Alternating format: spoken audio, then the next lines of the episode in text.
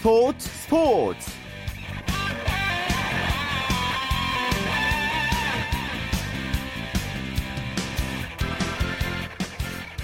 안녕하십니까. 일요일 스포츠 스포츠의 아나운서 최시중입니다. 2014 브라질 월드컵에서 치열한 원톱 경쟁을 벌이고 있는 김신욱 선수 그리고 지동원 선수가 이 홍명보 대표팀 감독을 미소 짓게 하고 있습니다. 자, 우리나라 축구 대표팀 오늘 코스타리카의 평가전에서 1대 0으로 승리를 했는데요. 이 결승골 넣은 선수가 바로 김신욱 선수였습니다. 자, 그리고 이 경기가 있기 전 새벽에 지동원 선수가 이 분데스리가 복귀골을 터뜨리면서 그동안의 부진 한 번에 씻어냈습니다. 어, 기쁜 소식 자세하게 잠, 시 후에 알아보겠고요. 먼저 프로농구 결과부터 오늘 살펴보겠습니다. 월간 점프볼의 손대범 기자와 함께하겠습니다. 손 기자 안녕하세요. 네, 안녕하세요. 자, 남자 프로농구 뭐 세 경기가 다 오늘 재밌는 경기였는데요. 공동 1위 간의 맞대결 서울 SK 대 창원 LG 경기가 치열한 접전이었습니다. 그렇습니다. 역시 1위 자리를 노리는 팀 간의 대결답게 아주 치열한 접전이 펼쳐졌는데요. SK가 LG를 73대 72로 꺾으면서 단독 1위로 올라섰습니다. 네, 4쿼터까지 아, 팽팽한 접전이 펼쳐졌는데 예. 결국 헤인즈의 자유투로 역전승에 성공했습니다. 예, 헤인즈 선수 그 자유투 넣을 때 좀 떨렸을 것 같은데 그 자유투 하나로 승부가 갈렸군요. 그렇습니다. 오늘 사실 3쿼터까지 3, 4쿼터, 아, 3쿼터 중반까지만 해도 LG가 69대 62로 앞서 있었거든요. 예. 하지만 헤인즈의 자유투가 막판에 SK의 SK의 운명을 좀 살렸습니다. 아, 결정적일 때 자유투를 모두 성공시키면서 팀 승리를 이끌었는데요. 오늘 헤인즈 선수가 14득점에 그치긴 했지만 이렇게 승부처에서 자유투를 넣어준 덕분에 아, SK 영웅으로 또 올라설 수가 있었습니다. 예. 자, 이렇게 되면은 SK가 단독 1위로 올라서게 되는군요. 네, 그렇습니다. SK, 모비스, LG가 서로 맞물려 있는 형국이었는데요. 자, 오늘 경기가 없었던 모비스는 그냥 2위가 됐고요. LG가 오늘 패배로 3위, SK가 28승 11패로 단독 1위로 올라서게 됐습니다. 예. 자, 올 시즌 그 프로농구 선두 이 삼국지 아주 재밌게 진행되고 있고요. 그리고 인천 전자랜드도 참 잘해주고 있잖아요. 오늘 네. 부산 KT에게 대승을 거뒀어요. 그렇습니다. 오늘 SK, LG가 1위 자리를 노리는 경기였다면은 이 경기는 4위와 5위 간의 대결이었거든요. 자, 4위 KT와 5위 전자랜드가 만났는데 전자랜드가 96대 69로 대승을 거두면서 아, 공동 4위로 올라섰습니다. 자, 오늘 경기 전자랜드는 1쿼터부터 KT를 거세게 압박했는데 아, 일찌감치 34대 17로 크게 앞서가면서 아, 승리를 잡았습니다. 오늘 KT가 지역 방어도 써보고 여러 가지 전술도 써봤지만 워낙 전자랜드의 감이 좋다 보니까 쫓아가지 못했습니다. 예. 자 이렇게 되면 전자랜드 순위는 더 올랐겠군요. 네, 공동 4위가 됐는데요. 아, 오늘 푸 선수와 외곽 슛이 잘 터져준 덕분에 아주 의미 있는 승리를 거뒀다고 볼 수가 있겠습니다. 예. 자, 이렇게 전자랜드 완승 최근에 그 리카르도 포엘 선수의 활약 또 외곽포 덕분이다 뭐 이런 평가가 많이 나오고 있어요.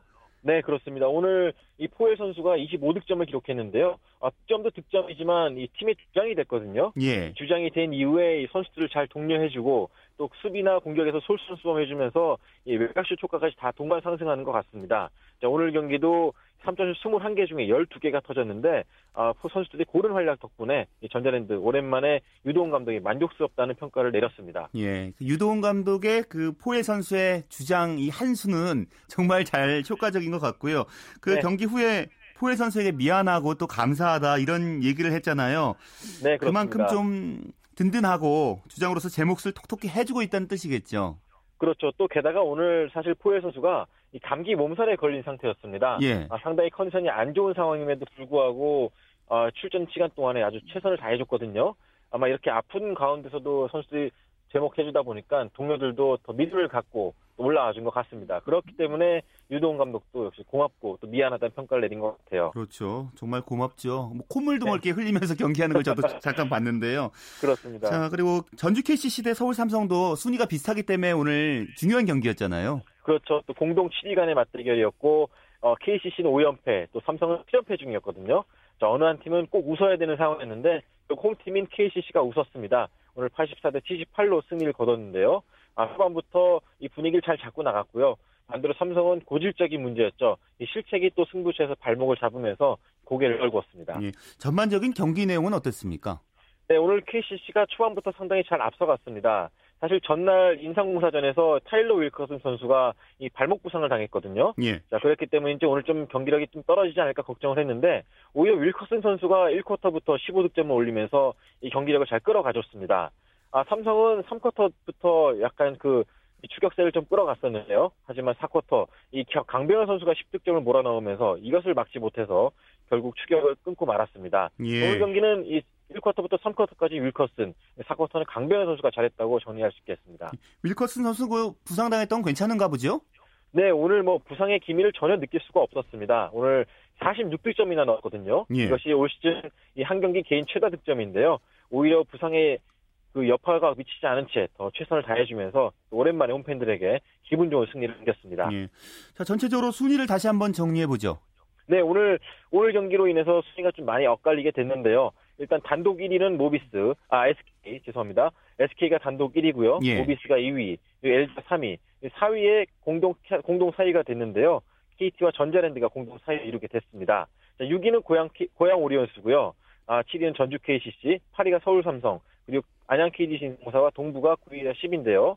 자, 삼성 썬더스가 오늘 지면서 아 9위와 9위에게 한 게임 반차로 거세게 추격을 당하게 됐습니다. 예, KGC도 이제 해볼만 하는 거잖아요. 그렇죠. 1월 29일에 박찬희 선수가 이제 제대를 합류하면은 아, 조금 더 경기가 좀 원활해지지 않을까 기대를 해보고 있습니다. 예. 자, 여자 프로농구 경, 경기도 정리해 볼까요? 네, 오늘 안산에서 열렸는데요. 아, 2위 신한은행과 3위 KB스타스 만났습니다. 오늘 KB스타스가 막강한 활약을 발휘했는데요. 예. 87대 78로 승리를 했습니다. 아, 그동안 부진했던 이 변연하 선수의 진가가 드러나는 경기였는데요. 오늘 3점슛 5개를 포함해서 26득점을 올리며 아, 기분 좋은 승리를 안겼습니다. 예, 알겠습니다. 말씀 잘 들었습니다. 고맙습니다. 네, 프로농구 소식 월간 점프볼의 손대범 기자와 함께했고요. 자, 이어서 프로배구 코트의 열기를 느껴보겠습니다. V리그 소식은 마이데일리 강산 기자와 함께하죠. 안녕하세요. 예, 안녕하세요. 자, 남자부 삼성화재 대 우리카드 경기가 있었습니다. 결과가 어떻게 나왔습니까? 예, 오늘 대전 총무체육관에서 열린 경기에서는 삼성화재가 우리카드를 3대 1로 꺾고 4연승과 함께 리그 단독 선두를 굳게 지켰습니다. 삼성화재는 올 시즌 우리카드를 상대로 4연승 행진도 이어갔습니다. 예. 하지만 삼성화재가 두 번째 세트는 우리카드에게 내줬어요. 그렇습니다. 삼성화재는 2세트 중반에 갑자기 리시브가 흔들리면서 세트 스코어 1대1 동점을 허용했는데요. 3세트부터 다시 중심을 잡고 집중력을 발휘한 끝에 경기를 승리로 마무리할 수 있었습니다. 특히 어떤 부분에서 승부가 났다고 보시나요? 높이였습니다. 삼성화재는 오늘 블로킹에서 16대 9로 우리카드를 압도했고요. 팀 공격 성공률도 53.47%로 43%에 그친 우리카드와 견주어 10% 이상 높았습니다. 예. 2세트 중반에 갑자기 집중력이 흐트러지면서 위기를 맞기도 했지만 3세트 이후 곧바로 전열을 가다듬는 모습이 삼성화재다우는데요. 오늘 뭐 레오 선수의 원맨쇼도 한몫을 했습니다. 예, 결국 레오가 버티고 있는 삼성화재가 강하다는 걸 입증했어요. 그렇습니다. 오늘도 레오 선수가 단연 돋보였는데요. 39득점에 공격 성공률 57%로 양팀 통틀어서 가장 좋은 활약을 선보였습니다. 범실이 12개로 다소 많기는 했지만 필요한 순간에 해결사 본능을 발휘했고요.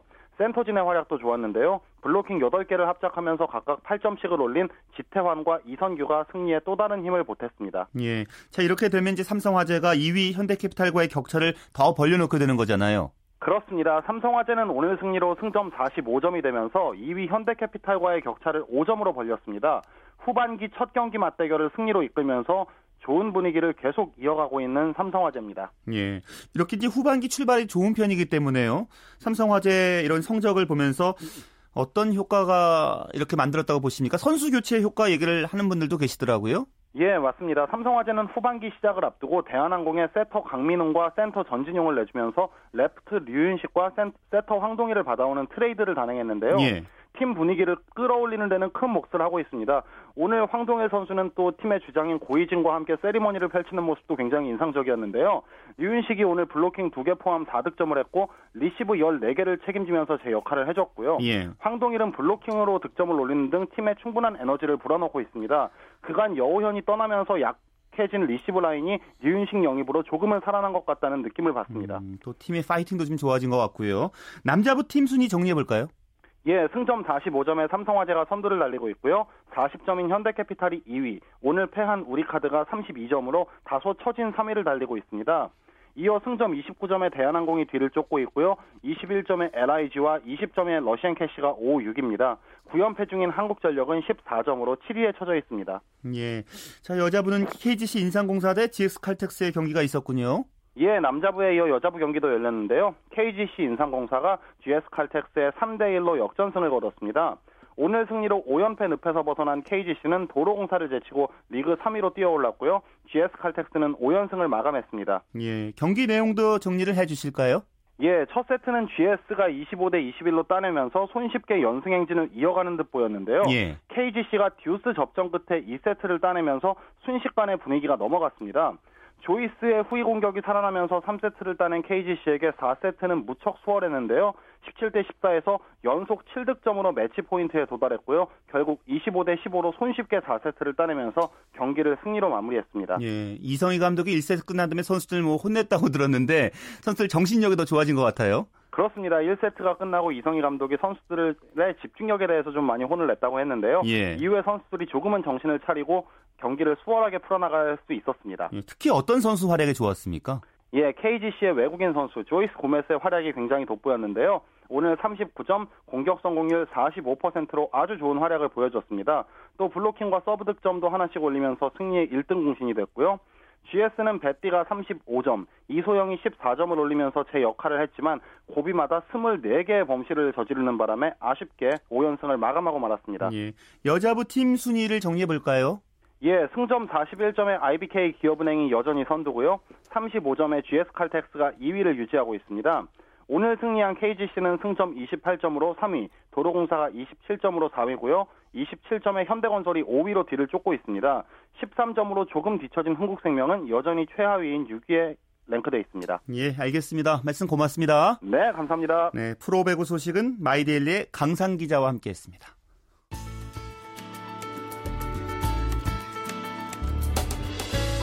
스포츠가 주는 감동과 열정 그리고 숨어있는 눈물까지 담겠습니다. 스포츠 스포츠 최시중 아나운서와 함께합니다. 네, 오늘은 뭐 축구 얘기는 더 기분 좋게 할 수 있을 것 같습니다. 축구 소식은 스포츠 동아의 윤태석 기자와 함께하죠.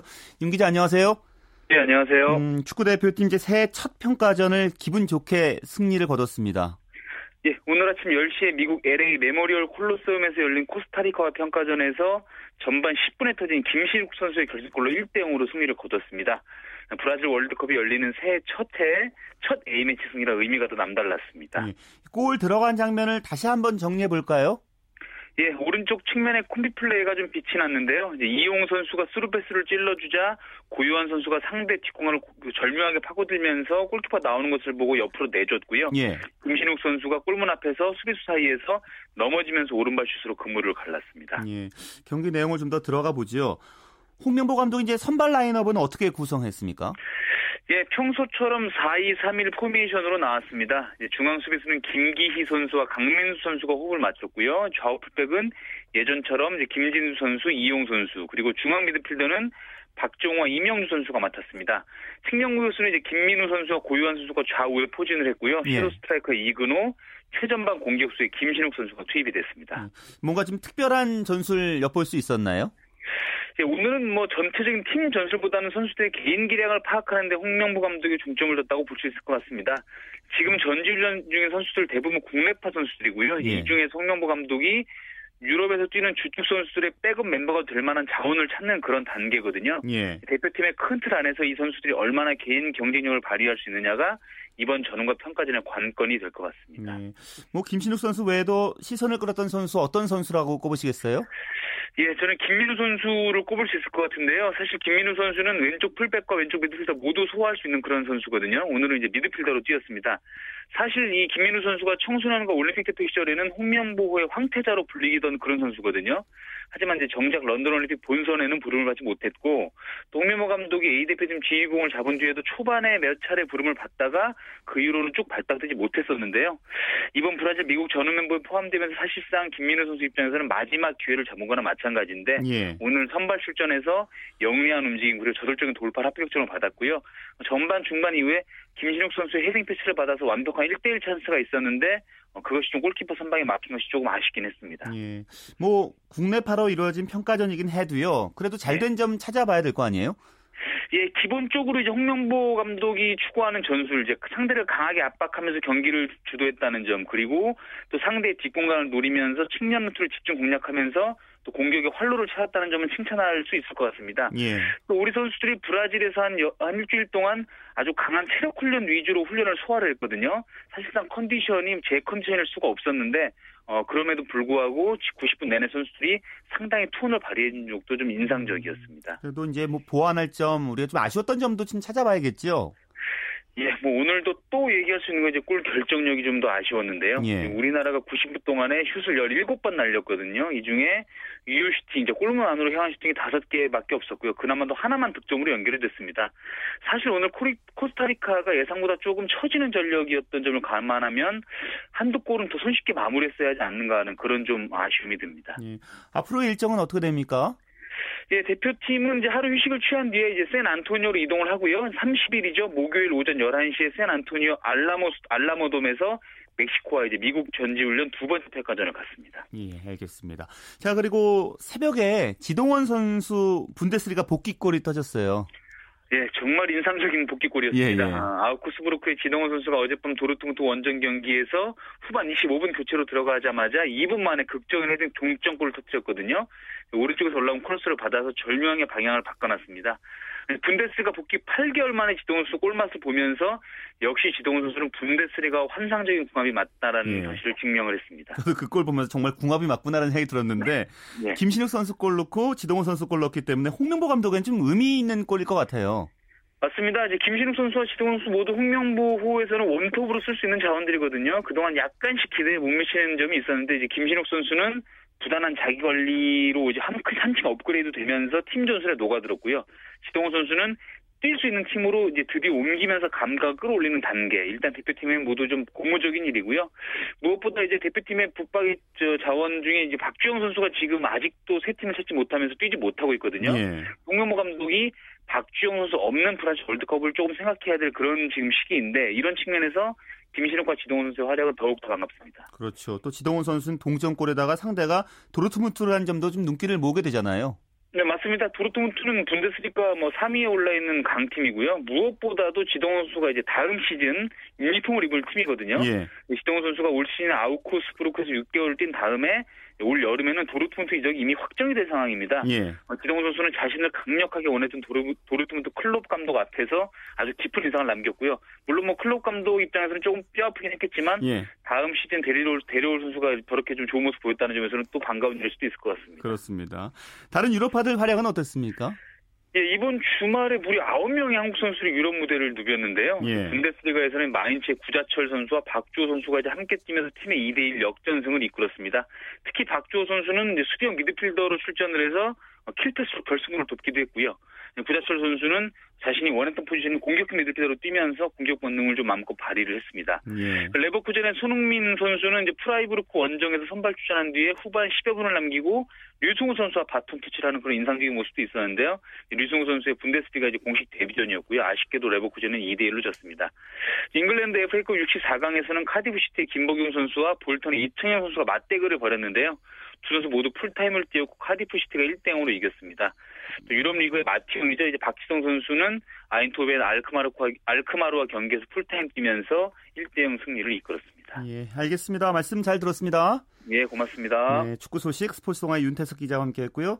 스포츠 기록실 시간으로 이어지겠습니다. 스포츠 평론가 신명철 씨와 함께하죠. 안녕하세요. 네, 안녕하십니까. 자, 이제 아시안 게임 얽힌 기록 쭉 살펴보고 있잖아요. 예. 네, 70년 그 6회 아시아 경기 대회가 원래 이제 서울로 예정됐다가 우리가 사정 때문에 못해서 방콕에서 개최가 됐었고요. 네, 그렇죠. 그런데 그래도 우리나라가 당시 기준으로 국제 종합 경기 대회 출전 사상 그 대회에서 가장 그 좋은 성적을 거뒀다고 들었습니다. 네. 1970년대는 이제 우리나라 스포츠가 본격적으로 발전하는 시기인데요. 어, 그 출발점이 바로 1970년 제6회 아시아 경기 대회였습니다. 예, 우리나라는 이 대회에서 금메달 18개, 은메달 13개, 동메달 23개로 뭐 그때만 해도 이제 일본이 아시아의 뭐 최강자였는데요. 금메달 예. 74, 금메달 74개, 은메달 47개, 동메달 23개, 일본이 이어 종합순위 2위를 차지했습니다. 금메달 9개, 은메달 17개, 동메달 13개, 개최국 태국을 완전히 따돌렸거든요. 뭐 숫자 보시면 바로 아시겠습니다만은. 아, 그리고 또 하나 3위 아, 이하 나라들을 이제 큰 격차로 따돌린 것 외에 예, 금메달을 기준으로 봤을 때 전 대회 그러니까 1966년 대회 78대 12에서 74대 18로 일본과 격차를 조금 더 좁힌 것이 의미 있는 결과였습니다. 어쨌든 우리나라는 이 대회에서 그러니까 1970년 아시아 경기 대회에서요. 출전 선수 131명 가운데 108명이 뭐 색깔이 어찌 됐든 다 메달을 목에 걸고 귀국하는 놀라운 음. 성적을 올렸습니다.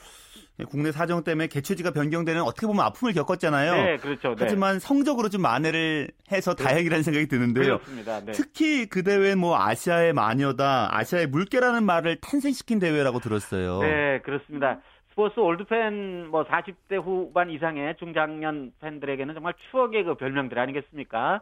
예, 먼저 그 아시아의 마녀 백옥자 선수를 소개를 하겠습니다. 그 무렵에 이 백옥자 선수가 요즘 이제 한중일 주니어 대회로 이름이 바뀌었습니다만은 그 당시에는 한일 고교 교환 경기 대회라는 게 있었거든요. 예, 이 대회에서 실력을 발휘하고 있었는데요. 여자 포환 던지기와 원반 던지기에서 금메달과 동메달 차지했는데요. 어, 백옥자 선수의 분전에 힘입어서 아시아 경기대회 출전 사상 처음으로 우리나라가 육상 투척 부문, 그러니까 던지는 종목, 예, 투척 부문에서 금메달을 획득을 하게 됐습니다. 정말 참 우리 육상에게는 정말 큰 힘이 됐던 그런 선수가 되겠고요. 예. 아시아의 물개는 뭐 옥스포스 팬 여러분들이 아니시더라도 뭐 대충 아는 그런 별명이 있습니다. 작고 작고한 그 조련 선수의 별명이 그렇죠. 있는데요. 예. 예. 조련 선수는 1980년대 최윤희 그리고 2000년대 박태환을 있게 있게 한 우리나라 수영의 제1세대 스타 플레이어입니다.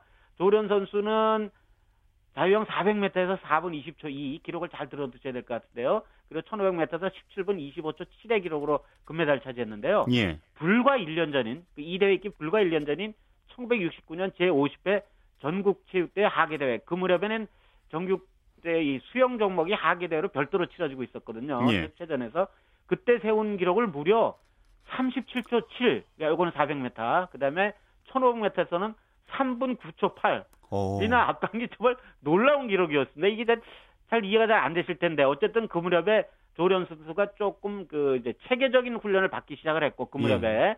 그리고 이제 뭐 태릉 선 태릉 선수촌 안에 이제 실내 수영장이 생겨 물론 이제 그 이전에 YMCA도 이제 실내 수영, 수영장이 있었습니다만 우리나라 스포츠 전반적인 인프라가 막 좋아지는 그런 무렵이었거든요. 예, 예. 그러니까 체계적인 훈련과 그런 인프라의 어떤 뒷받침이 되면서 조련 선수가 이런 아주 비약적인 어. 발전을 할 수 있었습니다. 그러니까 그냥 그분이 오셔서 잘한 게 아니고 시스템 자체가 지금 변하니까 이렇게 예, 실력이 좋아진 거죠. 물론, 예, 좋아졌고 또 조련 선수는 아주 천재적인 그런 그렇죠. 자질을 갖고 있는 예, 이게 예. 아주 서로 조화를 이룬 그런 결과였습니다. 예, 아시아의 물개 조오련 선수. 아시아의 네. 마녀는 저도 이제 처음 들었어요. 백옥재 선수였군요. 그렇습니다. 예, 예. 네. 그리고 그 당시에 이제 복싱이 메달 박스였잖아요. 네. 그 1970년 아시안 게임에서는 복싱이 11체급이 벌어졌는데요. 우리나라는 이 가운데 6개 체급의 금메달을 휩쓸었습니다. 물론 이제 그 뒤입니다만은 1986년 제10회 서울 아시아 경기대회 때는 12개 전체급을 우승하는 예, 복싱 좋아하시는 분들 다들 기억하시겠습니다만 이건 뭐 참 놀라운 그런 일이 있었는데 근데 그거는 이제 당연히 이제 홈링에서 이룩한 일이고 이 홈 텃세가 세계로 정말 유명하고 복싱을 무척 좋아하는 태국에서 벌어진 대회에서 11체급 가운데 6체급에서 금메달을 땄다.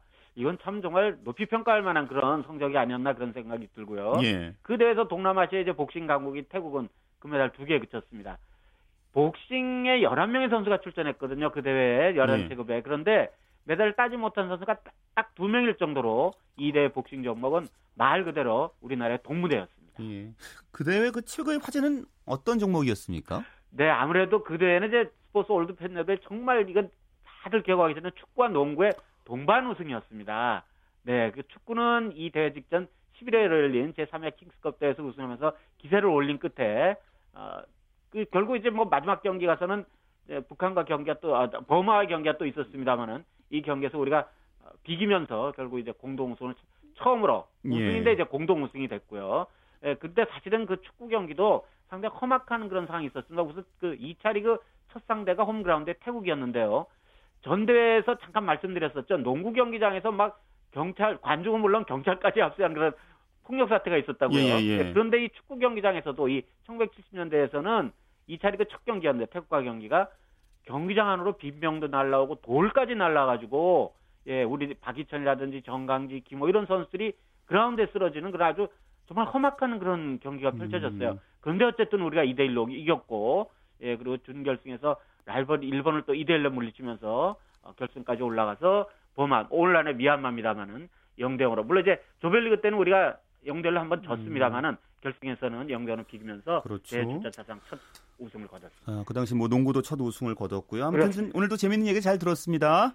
네, 고맙습니다. 네, 스포츠 기록실 스포츠 평론가 신명철 씨였습니다.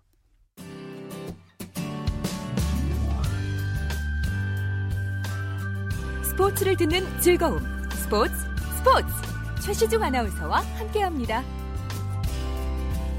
네, 일요일에 함께하는 스포츠 스포츠는 스포츠2에 숨어있는 즐거움과 노력, 또 열정도 소개하는 스포츠를 만드는 사람들 시간 준비하고 있습니다.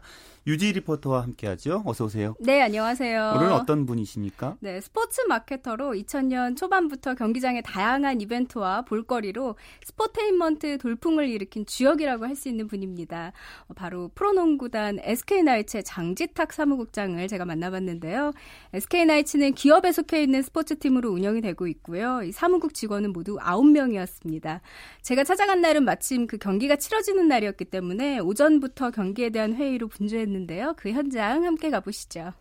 일요일에 LG전은 지금 공동 1위 세 팀 간의 대결이라 관중도 완전히 입석으로 오버부킹 될 것 같고 절대적으로 홈 경기니만큼 또 응원전에서 유리한 면을 가져가야 되잖아. 의무 트레이너 체크해가지고 주전 선수들 특히 30분 이상씩 뛰는 선수들 링거리 때 맞아야 되는지 그런 거 좀 체크해주고 설 전날이나 설 당일날 연인들 뭐 가족 단위로 또 관중들이 많으시더라고 보면. 또 설 이벤트하고 최단 경기 200만 관중 돌파하는 보도자료가 화요일쯤 나갈 것 같고. 그래 마지막으로 구정 연휴 때도 교통 체증이 또 많이 있을지 모르니까 선수들 홈 경기 왔다 갔다 하는데 큰 문제 안 생기도록 미리미리 어, 소통 좀 하고 준비를 다 했으면 일어나자고. 예. 기본적으로 프로 구단의 프런트는 사무국이라는 곳은 네 파트로 보통 나눠집니다. 선수단 계약, 운영 관리라는 운영 파트, 그다음에 언론과 소통을 하는 홍보 파트, 구단 이벤트라든가 모든 마케팅을 총괄하는 마케팅 파트, 회계 사무부터 해서 선수들 지원하는 지원 파트 네 개로 나눠지거든요. 프로농구 같은 경우는 보통은 이제 기업 내 조직으로 운영되는 경우가 많고 저희는 지금 총 저 포함해서 9명이라고요. 스포테인먼트 마케팅을 하면서 더 많은 성과를 내서 궁극적으로는 흑자 구단을 만들 수 있는 그런 초석을 마련하고자 하는 게 저희 기본적인 목표입니다.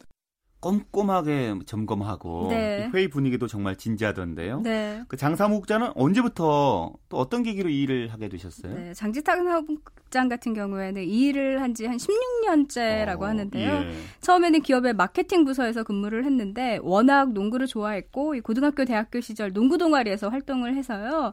한 2, 3년 정도 좋은 추억을 만들고 싶다는 생각에서 이 스포츠단의 자원에서 이제 지원해서 이제 부서를 옮기게 됐는데요. 일을 하면서는 그 통합 우승 챔피언 반지를 꼭 한번 껴보고 싶다는 목표로 한 해 두 해 지나다 보니까 이제는 천직이 됐다고 합니다.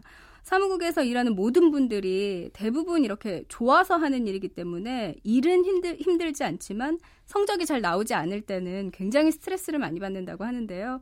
선수나 코칭 스태프 앞에서는 힘든 내색을 할 수 없어서 이중고에 시달린다고 합니다. 저희는 이중고죠.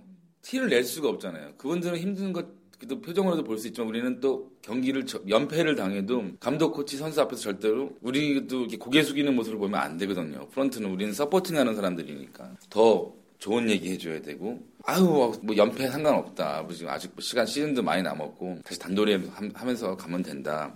집에 들어가면 부모님, 와이프, 애들이 인사만 하고 쏙 방으로 들어가요. 저희도 경기를 치고 들어가면 부모님 뭐 와이프 애들도 저희 직원들 얘기를 다 들어봐도 이긴 날은 막 늦게 들어가도 뭐 준비해 놓고 맛있는 것도 준비해 놓고 기다리기도 하는데 진 날은 그냥 어, 왔어? 아, 모셨어요 하고 그냥 싹 자기 방으로 들어가요. 그냥 아빠의 기분을 다 알아주는 거죠. 그럼 뭐 오히려 그럴수록 더 그냥 감독 코치한테는 돼지고기를 사줄 거를 소고기를 사주고 우리는 더 그렇게 해야 되니까 그런 부분 감독 코치 선수들을 잘 서포팅하는 역할 그게 또 보이지 않는 일 중에 가장 큰 역할이라고 할 수 있죠. 그렇죠. 네. 위로를 해줘야 되니까 그럴 때 소고기 나가야 되는 것 같아요. 예. 어찌됐든 뭐 SK 나이츠가 지난 시즌 정규리그 우승을 했었잖아요. 네, 그래서 맞습니다. 장지탁 사무국장도 나름의 꿈은 좀 이뤄진 셈이겠어요. 네, 맞습니다. 지난해 SK 나이츠가 정규리그 최다 우승 기록을 세우면서 챔피언 자리에 올랐고요. 지난해 올해까지 홈 경기 27연승이란 깨기 힘든 기록을 세우기도 했는데요. 또 단일 시즌 역대 최다 관중을 동원하기도 했습니다. 뭐 이런 기록들을 계속 유지하고 또 경신하기 위해서 매 경기 이벤트를 준비할 때 팬들에게 최고의 만족을 주기 위해서 노력하고 있었는데요. 특별히 선진 리그에서 팬들이 친근하게 다가올 수 있는 마케팅을 많이 배워왔는데 그 중 하나가 바로 팬들과의 스킨십이라고 합니다. 제가 이제 미국 NBA나 이런 MLB나 많이 보고 다니면서 가장 느꼈던 거는 스킨십이었어요. 내가 직접 만나서 악수를 하고 사진을 찍게 되면 그 사람에 대해서 급 호감이 생기잖아요. 그 많은 그 선진 구단들은 팬들과의 그런 스킨십을 많이 하더라고요. 2007년도에 제가 이제 시즌 시작이 몇 달 전부터 기본적으로 스킨십에 가장 목표를 뒀어요. 그래서 선수들이 좀 힘들겠지만 이기든 지든 경기 끝나고 팬들 한 3, 40분을 모시고 사인회도 하고 같이 포토타임도 갖고 그다음에 시설 개선 뭐 이런 걸 막 추가적으로 하면서 저희 주말 경기 같은 경우는 이제 예매를 안 하시면 현장 판매는 거의 입석으로 사야 되는 뭐 이런 경우가 됐거든요. 아무도 아직 정규리그에 15만 관중을 돌파한 구단이 없는데 저희 6년 연속 15만 관중 돌파하고 뭐 지난해 올해에 이어서 홈 경기 27연승이라는 뭐 앞으로 깨지기 힘든 그런 엄청난 기록들을 만들어내면서 홈 팬들의 이런 열정과 관심이 많이 깊어져서 이제는 자발적으로 찾아오시는 모습을 볼 때 아 우리가 힘든 거는 생각도 안 나고요. 더 잘해야겠구나 이런 생각이 많이 들더라고요. 네. 요즘 같은 겨울철에는 이제 경기장 찾은 팬들 동선에 맞게 전열기를 설치하는 등 이 프로구단의 사무국에서는 정말 많은 일들을 준비하고 또 점검하고 있었는데요. 예. 이런 분들이 있기 때문에 가족 단위의 팬들이 경기장에서 볼거리와 또 추억거리와 함께 편안함도 느낄 수 있는 게 아닐까 하는 생각이 들었습니다. 음, 정말 스포츠를 만든 사람들이시군요. 그렇죠. 예. 네. 유지 리포터 함께했습니다. 고맙습니다. 네, 고맙습니다.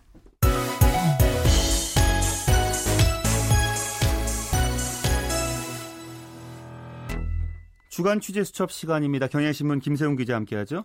김 기자 잘 지내셨어요? 네, 안녕하세요. 자, 오늘 이제 프로 골프 투어 얘기를 해보죠. 네. 최난 선수가 LPGA 첫 대회에서 아주 분위기가 좋은데요? 네, 그렇습니다. 지금 미국 바하마에서 바하마 클래식 오늘 3라운드가 끝났습니다. 말씀하신 대로 미국 여자 프로골프 투어 LPGA 투어 시즌 첫 대회인데요. 오늘 최나연 선수가 버디 7개를 잡아서 7타를 줄였습니다.